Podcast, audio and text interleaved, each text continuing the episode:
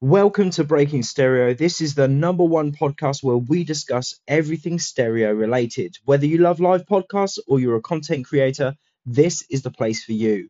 So sit back, let me come in your ears as this week we discuss listener focused content. Enjoy.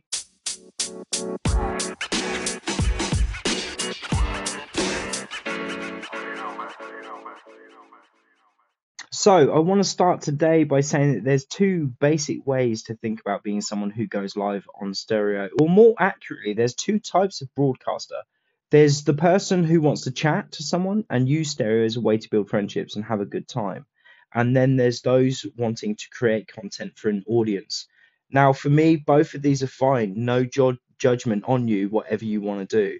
But this episode is mainly aimed at those that want to create content and gain more listeners.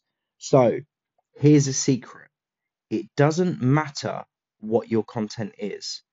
Now, I'm going to explain more in depth about that in the next episode, which will be called Build It and They Will Come. So, um, I'm going to be discussing the basics of how to build something on stereo in that episode. So, you definitely want to listen to that if you're new to stereo and you want to build content. So, now getting back, um, although I believe it doesn't matter what your content is, this comes with a couple of caveats.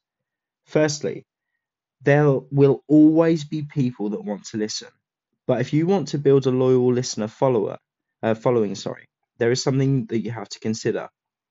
Two things really. What do people want to hear, and what do you want to talk about? So you might be really into model trains, which is great, but your broadcast should be about something that you're passionate about and something that infuses you, of course. Um, but there has to be a balance if you want to grow listeners. Model trains is a very niche audience, and there are people that absolutely love it, and there will be some that do love it, and then there will be those that are indifferent, and then there'll be those that find the topic boring. So I'd say start by talking about what you know in a way that makes people want to listen. Don't forget, people are there for your personality. They're not just there for the content that information already exists on the internet. So, so if someone's really into model trains, they can go onto the internet, they can go onto a web page, and they can find out everything that they want to follow, uh, find out about model trains. But on stereo, they get to do that with your personality, and this is why you need to find the balance. I would suggest don't talk about subjects that people want to hear, but you have zero interest in. So, if you have zero interest in model trains, definitely don't talk about that because it's going to come across as boring or forced even if there's something that everyone seems to want to listen um, about, whether it's politics or race or religion, if you're not interested in it, it's going to sound forced and it's not going to be engaging. People just aren't going to want to listen.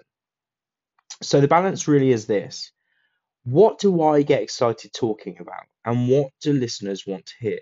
Now, if you can find that sweet spot between the two of those, that can be absolutely golden. Now, listener focused content isn't just about what people want to hear, it's about you being inspired and inspiring others to want to listen. It's about them also feeling a part of the broadcast. The listener experience is very different from podcasting. So, aside from the content, don't forget that Stereo has this live feedback option where they can leave voice messages. So make your broadcast interactive. Allow your listeners the chance to interact. They will feel engaged, they'll feel important, and they'll, they'll feel important to the conversation and to the community as a whole. This is what sets Stereo apart from the traditional podcast, is people being able to interact in real time with the hosts.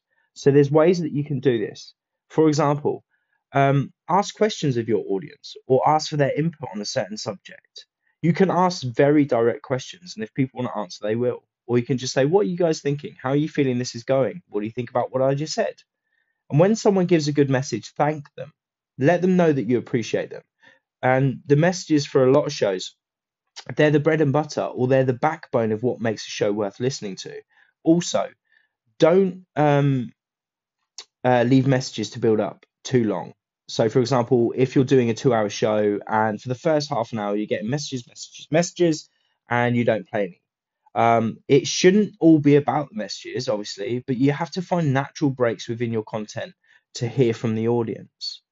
Now, there, there's a couple of reasons you want to do that. One, you want it to be timely enough that the person leaving the message gets to hear their message because there is something nice about hearing your message on another show. Even as a content um, creator myself, I like hearing people react to what I've said um, in their shows.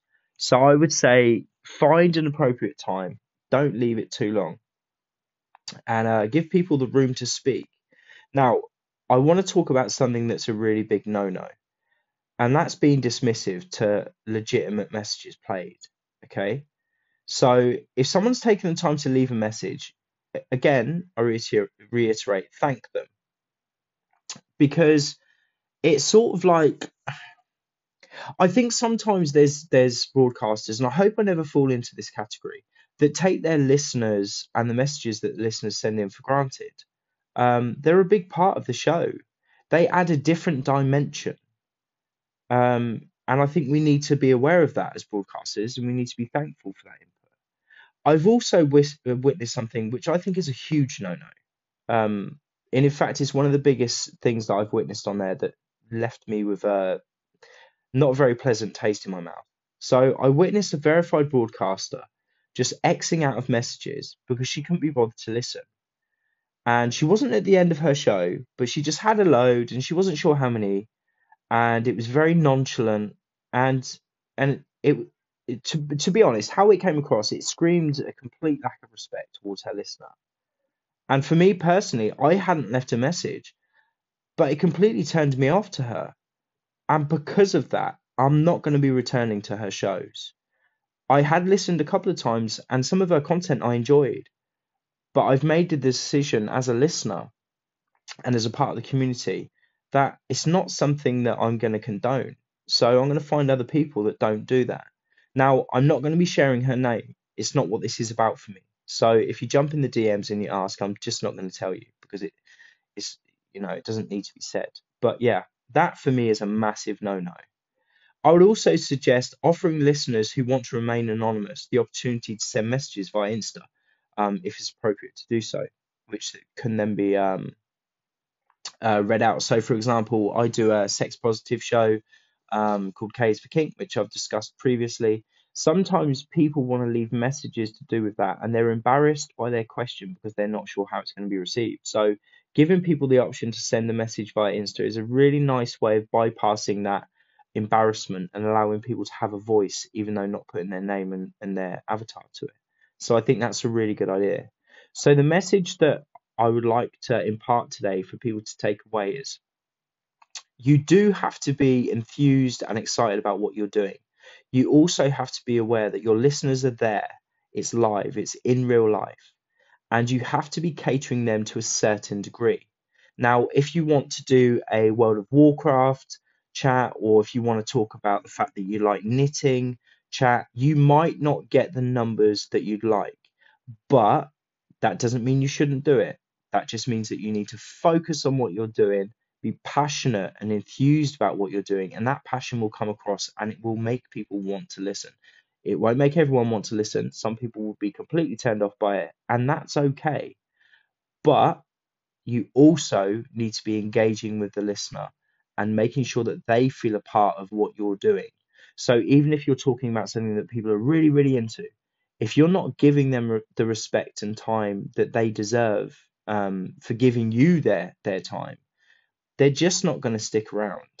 Um, so I hope that's been helpful today. If you've had any value from listening to this, feel free to uh, share it, like it, leave a five star review, and don't forget you can follow me on stereo at Really Linden.